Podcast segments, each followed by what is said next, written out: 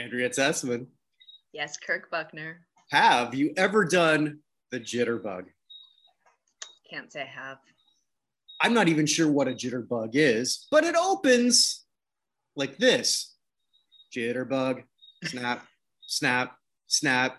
I can't snap my fingers, so. Oh. Hmm. Thank you. There we go. Thank you. Wham! November 17th, 1984. Oh, wow. Now, for anyone who's sort of tuning in thinking that, okay, Kirk's just going to go rip right into this. I am, but I don't hate Wham. I don't hate them at all. I actually like Wham. Didn't when I was 12. But I came to come with an appreciation of this. Although this song is not one of my likes at all. So I kind of enjoy this song, but I mean, I was 3 when it came out, so it's not like I was inundated with it at the time. Mm-hmm. So it's, it is everything silly and over the top about the 80s, or the early 80s at least. It really is. In some ways, it's almost perfect, and not in a good way. But I think we'll get there. No, it's not. But it's not a bad song.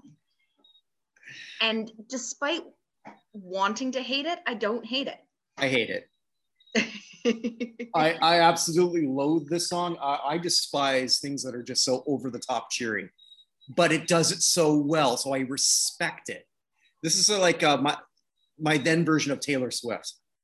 I hate Taylor Swift the person. I respect the fact that she is pretty much self-made, writes, produces, does everything on her own. I think she's an awful piece of shit as a person.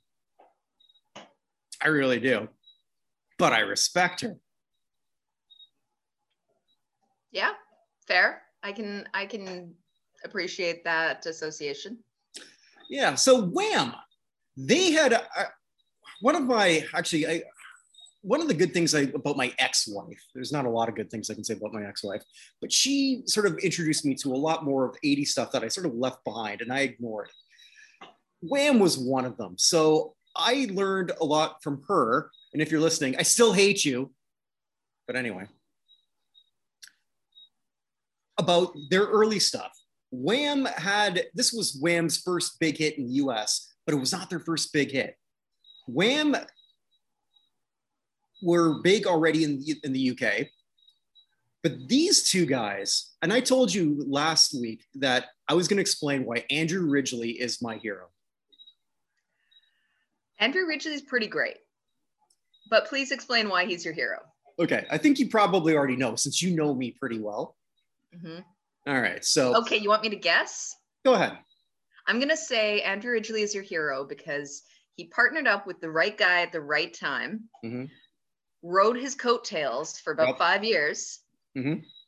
and then lived off of the royalties. Yes, but it gets even better than that.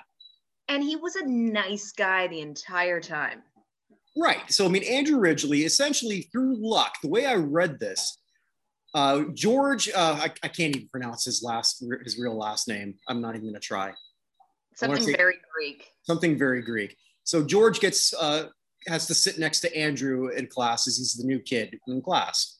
This was when they were 12. Now, it becomes a great friendship. So Andrew was the outgoing guy. Andrew was the person who wanted to sort of like be famous. And so did George. But George was shy.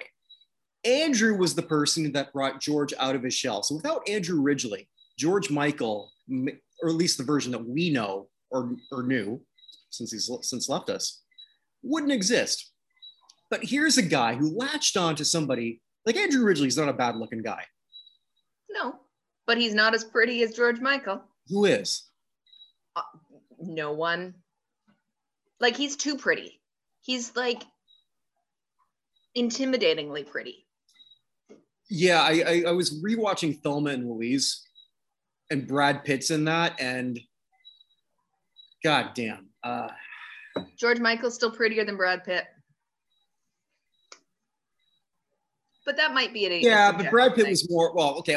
You know what? I want to again state I'm heterosexual here.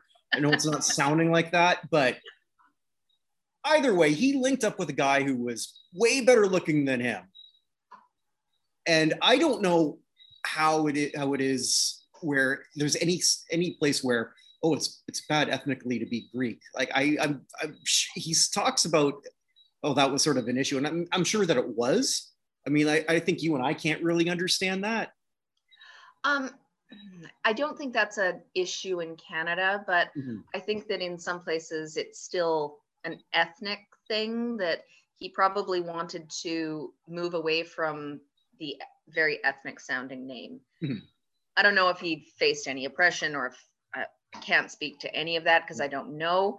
But it would be no different than someone in Canada changing their name from something that we found very difficult to pronounce to something simple.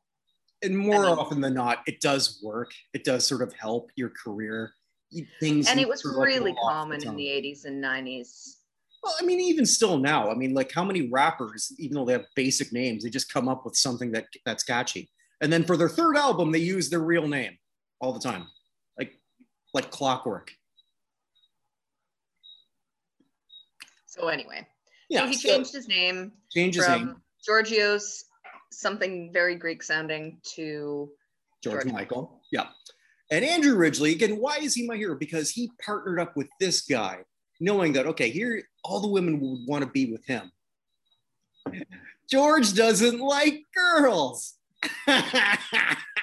Now, yes, but also, apparently, George slept with a lot of women during the Wham! Days. Yeah. He very much thought he was bisexual for a lot of years. Yeah, but how many did he turn away? George knew. Oh, hey, it doesn't honestly matter how many he slept with or didn't. There would have been many, many women circulating around. Sure, but how many of the top ones in the residue just sort of like fell into Andrew's lap? Exactly. And he didn't have to do anything other than just be a good friend, which he was. I mean, mm-hmm. You can't say that he used him. I mean, he did to a point, but I mean, like, I don't think he used him. I think he took full advantage of the situation in a totally respectful partnership sort of way. He never tried to use that friendship and connection after Wham! Broke up for any sort of personal gain. He stayed friends with him for the mm-hmm. rest of George Michael's life and never tried to capitalize on that in any real way. So he's made millions off of royalties. And he married a Bananarama, who I believe he's still married to. And my favorite of the three, well, my second favorite of the Bananaramas. I have a tier. The wacky one who was always on the left, the one who Andrew married who's on the right, and I didn't really care for the tall one in the middle. That's all right then. Yeah, I thought it, so. Yeah, that's why Andrew Ridgeley is my hero. 1982, they're pushing it. Before that, they were actually in a ska band. I learned, which was, I can't imagine George Michael being in a ska band or being a DJ. After hearing some of his later work, I could picture the DJ stuff. Yeah, I suppose. The ska thing just probably didn't work, but that might have been a good question for Kelly Ripa, for those who listened to our last week's episode. Please do. It's where Kelly Ripa asks Rick Astley, so are you a teddy boy or a skinhead? That she really did ask that. Mm-hmm. With very big hair. With ginormous hair.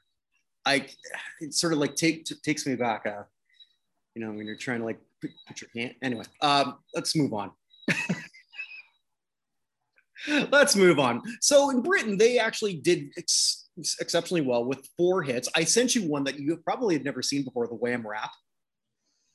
You did tell me at the end of our chat last week that I needed to listen to the Wham! Rap, which I did immediately. Yep. And then I also have listened to it probably twice more this week. And catchy in a way, right? I mean, basically it's a song about celebrating being unemployed. Yeah. If you don't like what you do, then stop doing it, basically. Which kind of, I mean, they're one of the few people where that worked out. It worked out great for those two. I don't think they ever actually worked. They started like a 9-to-5 job. Obviously, they would have had to do some real work for their careers, but absolutely. They were music. They right out of high school were working in the music industry. But yeah, oh, it's so bad. It's basically look at me, I got street credibility. Hey, everybody, look at me, I got street credibility, which he didn't. No. He had none, zero. And that video actually encapsulates Wham! Perfectly, that whole relationship. It's George Michael doing everything. It's coming to his buddy's house, saying, okay, get away from your parents right now, and just walks in, goes, aha! And then if we didn't really, like, and then even in later in that video, he's put on the leather outfit, you know, the leather bike outfit, which should have been a dead giveaway. It is with 2021 eyes. Oh, so much of that is a dead giveaway with 2021 eyes. Right. But back then, and I said this to you before offline last week, I remember when a lot of people didn't know the Village People were gay. Not all of them are, but it was pretty damn obvious, but you know, Liberace, well, he just hasn't found the right woman yet. You know, it's, you believe what you want to believe. And so they had 4 hits in Britain from their first album that did very well there. And they were all sort of what I like to call fruity pebble music. You know, it's not particularly great. It's there. There's no meat to it. It's bubblegum. Yeah.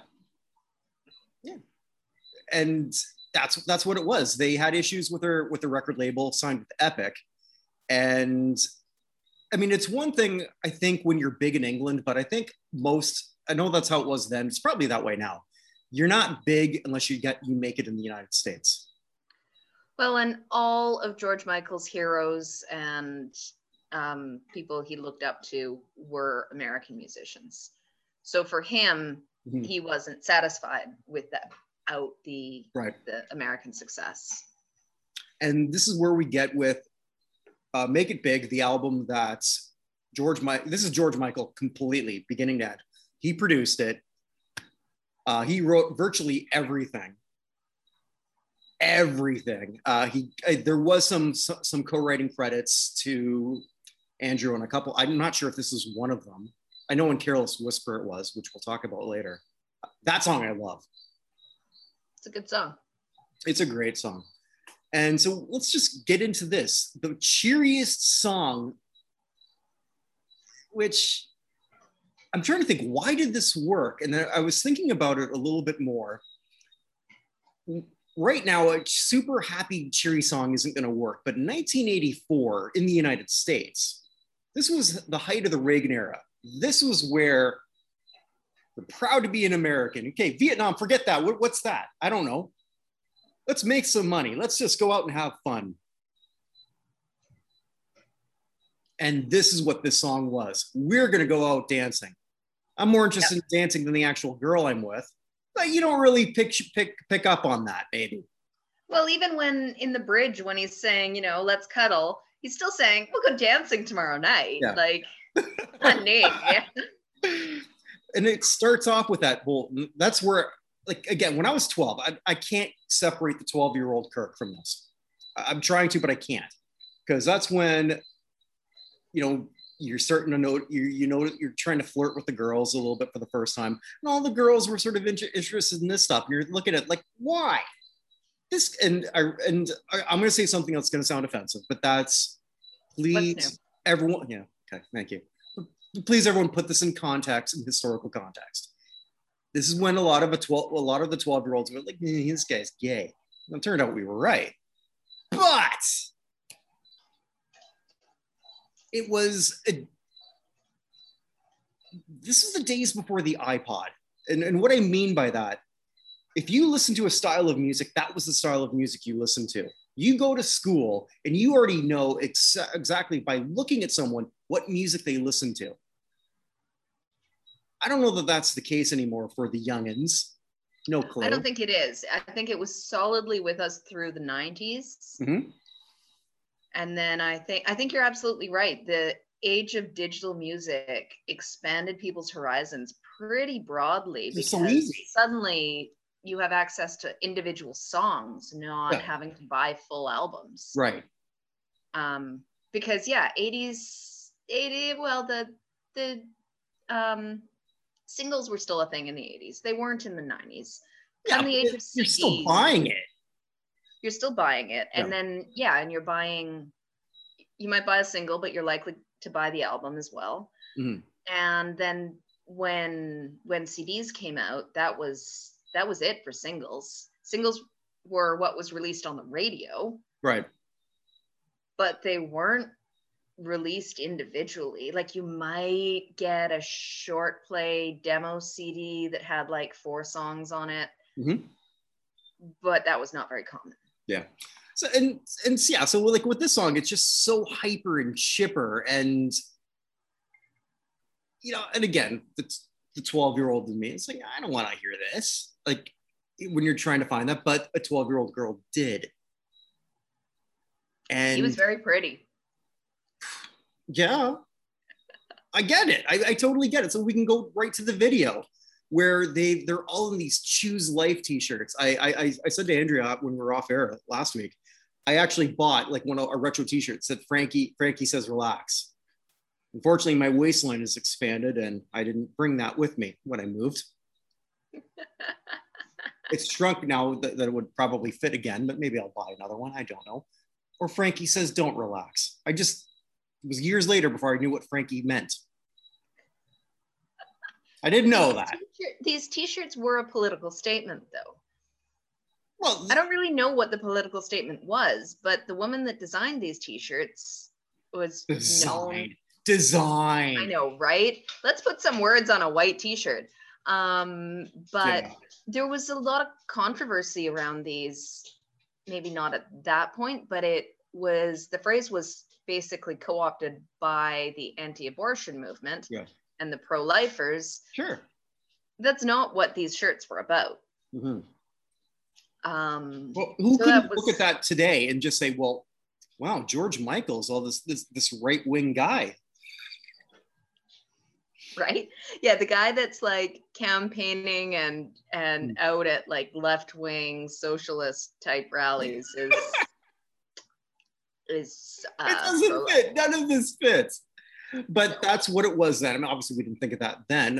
Some of the people there would have just go-go. From what I was reading, he thought it was cute because Andrew, who was still living at home, had left a message saying, wake me up before you go. He put a second up in accidentally. Yeah. And like, that was the funniest thing ever. I guess you had to be there. George ran with it. So I honestly thought that the go-go was like a reference to going out dancing, like go-go dancing. Oh, okay. The song is kind of a throwback to the 50s, 60s, trying for that like kind of happy, upbeat Motown feel. That's what I kept reading. I didn't feel I don't that. Get Motown from it, but I do get kind of a 50s. Structure. Yeah. Yeah. So I can see that. And as I said, I just always thought it was like just a reference to like, mm-hmm. like going out dancing, like your go-go dancing. Mm-hmm. I don't know. And it just was like a way to fill in an extra syllable in the phrase. And it was massive. It worked. The video worked for its time. I mean, it seems pedestrian now, but for 1984, that was pretty good. So low budget, even for 1984. I don't know. They didn't put any. They just filmed Wham! And the backup band. Sometimes that's all you need. I mean, in a concert hall. Sure, but then put some black light paint on them. Okay, but we covered a song in the same year, "Jump," which was basically just them, and it was great. It was a great video. It was them. Van Halen being Van Halen, what more, like that was amazing. Mm-hmm. In some ways, better than some of their earlier videos where they were going a little over the top. Well, and honestly, I really do think this video is pretty great for its time, because it is just, well, it's basically George Michael in a flurry of hair and cheekbones and calf muscles. And then Andrew Ridgeley just mugging for the camera in the back. Happy doing his background thing again. Why not? Why not? George, I think I can, if I grow out the hair, I think I can still do that. I can match the hair. Calf muscles. I bet you could. I think I could. I've even got some of the blonde in there. You can look. There. Yeah, you're looking pretty blonde. That tropical sun's bleaching you out a little. Oh yeah. You could really get that 80s look if you put like some lemon juice in it. Maybe some sun in. Yeah, why not? And I'll just walk around and see if I can pick up chicks by going jitterbug. I don't think it's going to work down here, especially with the wedding ring. Yeah, and you can't snap, so. I can't snap, no. Game off. Wham. Too bad. Enough to. So from there, what did Wham! Do? A lot. We mentioned Careless Whisper, which, again, going back to the 12-year-old me, I remember when this came out, this song's not that bad. This was a great ballad. It was soulful, it was unique. One thing I didn't know until doing the research on this was it was marketed in some countries as Wham! Featuring George Michael. Mm-hmm. Which basically meant this was the beginning of the end. Yeah. But Andrew wasn't necessarily going to be good enough to continue as they progressed. There really was only one more album from Wham! Concert tour in China. Some of the Wham! Songs after this were really good. Yeah, there were some great songs. And I mean, that concert tour in China was groundbreaking. It was. Because they were like the first Western act to tour in China. I think so. And had to really fight to get there, from what I understand. So again, falling into that kind of political left-wing unite the world thing, they also were part of Live Aid. Well, he was part of Live Aid doing a duet with Elton John. Yes, you're right. And Andrew was just sort of like in the background. He was just there. One of those guys in the background just... And you got to give it to him. It's like, it's okay. You know what? I'm writing this. It's about to end. I'm just going to take this in because, like, I'm here at Wembley. And this is still awesome. I'm shagging a Bananarama, which I don't know if he was at that point or not. I just like that sentence. I'm shagging a Bananarama. So yeah, they ended it on good terms, remained friends for life. And yeah, I mean, Andrew Ridgeley was a party boy. He was famously kicked out of many places for being drunk and disorderly. He, but I think he just knew what he had. He had a good thing going. He just kept it up as long as he could. And he, realized that, good things must come to an end. Bow out gracefully. He tried to race, didn't go well, but he was able to do it. I think it was Formula 3? I don't even know. Yeah, I read that. Yeah, I didn't know what that was. Well, I guess it's 3 times as good. Or third tier? Yeah. Almost made you do a spit take there, huh? Almost, yeah. The dad jokes still work, huh? So, and then he put out a solo album that failed miserably. Which, yeah, did you ever see the movie Music and Lyrics? Yes. Which they basically say the Hugh Grant character is more or less Andrew Ridgeley. Oh, I never made that association, but yeah. I get it. Yeah, and then had the one album that just didn't go anywhere. The only difference is like Andrew Ridgeley just didn't pursue any music career. Just like, you know what? I was lucky enough to get songwriting credits on 3 songs. One of them being Careless Whisper. Thank God for him. and just live off of that. Like 10 million pounds or more off of Careless Whisper. I mean, like, what did you really? I think he made over 10 million pounds in the first like couple of years off of Careless Whisper, and he still makes thousands of dollars a month off of it. Like, what are probably a lot too from Last Christmas. I wonder if he gets royalties off that. I mean, he must get performing royalties. Just maybe not, because that's the other thing. Performing royalties, but most of the use of Last Christmas these days is covers and. That's what I thought, but in Britain it keeps charting again. Like, oh, really? Yeah. So imagine like there you still. Honestly, if I think of, if someone says, name the first song that comes to your head when I say Wham!, I'd say Last Christmas. Wow. And it's honestly just because it's so ubiquitous in the Christmas music and Christmas movie scene. That it's not even necessarily their performance of it, it's just that song. I don't hate that song, but I kind of hate that song. Well, I'm living in the tropics right now, so I don't hear it. They have their own Christmas songs down here. I'm sure. I've never heard of. Well, they do have that Mary's Boy Child, Jesus Christ by Boney M. And they like their Boney M. Ah, Boney M. Oh, yes. Yeah. So again, right place, right time, right video. Mm-hmm. If Wham! Would have tried to put that out 2 years earlier, I don't think it would have worked. I don't think so. I think it could have done well a year to 2 years later. Like it would have done well through the mid 80s. Yeah.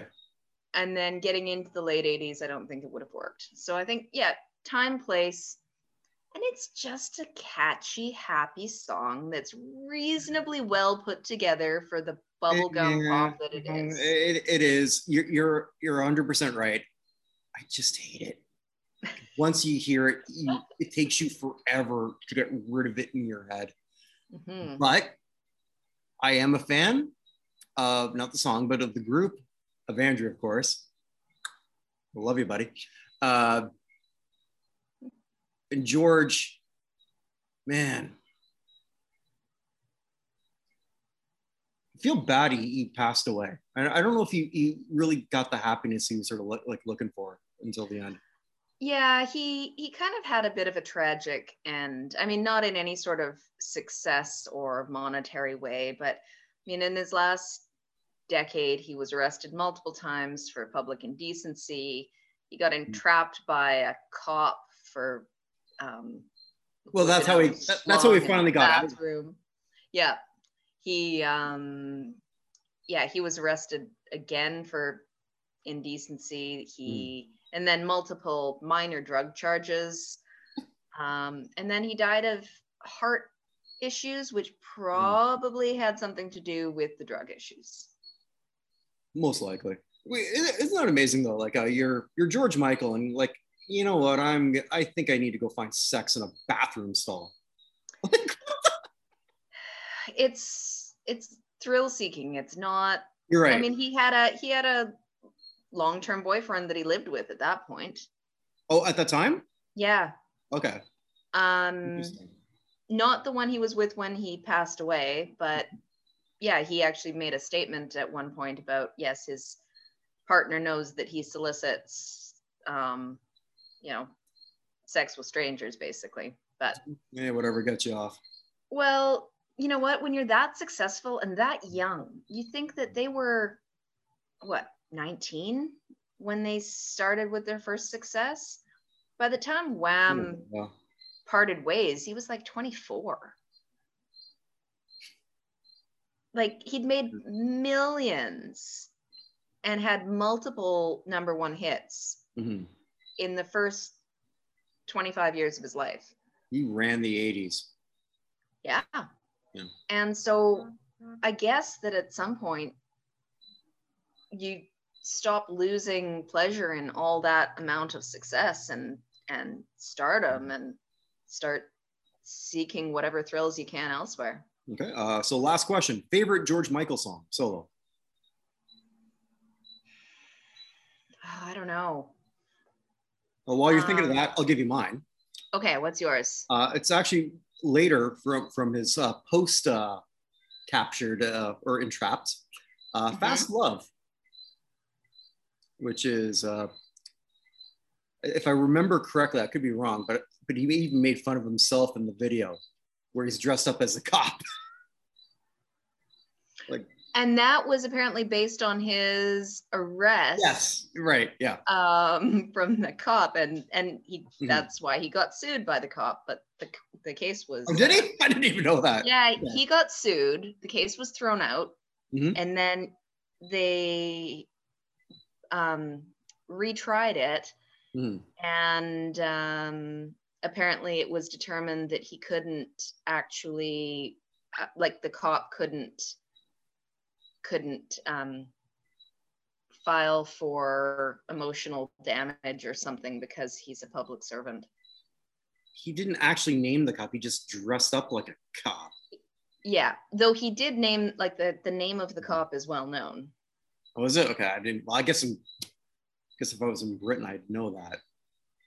Huh. All right, so that's my favorite. I don't really know. Like, I really like the, but that's Elton John, not. If that's your favorite, that's your favorite. Like, Don't Let the Sun Go Down on Me, but I don't think that's, I think he just did the duet with him. I don't think it's his song. I don't know. Faith? It's a great one. Yeah, I'm going with that. Yeah. I guess it would be nice if I could touch your body. All right, I better stop. I know not everybody. Yeah. Yeah. So, you want to know what we're doing next week? Hit me. It is a true one-hit wonder. Okay. Don't worry. Ah! Be happy. Ah! Don't worry. Be happy now. Now worried, need money. Yes. Bobby McFerrin. Okay. Yeah, very unlikely number one. Okay, this will be good. I think this really deserves a spot here. I'm trying to figure out how it went to number one. It's a fluke, but yeah, let's do it. All right. Stay safe, everyone. If you haven't sort of listened to a bunch of other shows, we've got nonhalloffame.com. If you're not tired of listening to me, you probably are, but hey, humor me anyway. This Crap Was on National Television is going to have a new episode. We just looked at Kiss Meets the Phantom of the Park. Yes, a television movie with Kiss. A movie so bad that Gene Simmons wouldn't let anyone talk about that in his presence for decades. Also, sports fans, Classic Sports Review. We're going to be looking at the Toronto Blue Jays. Yay, go Jays. When they won the World Series and the greatest walk-off home run, if you're not Bill Mazeroski of the Pittsburgh Pirates, I know, but that's okay. That's coming soon. All on notinhalloffame.com. Like the way I ended that there, Andrea? Yeah. Yeah, I'm getting better at it. Get up there with the .com. Nice, nice. Stay safe, everyone. Bye.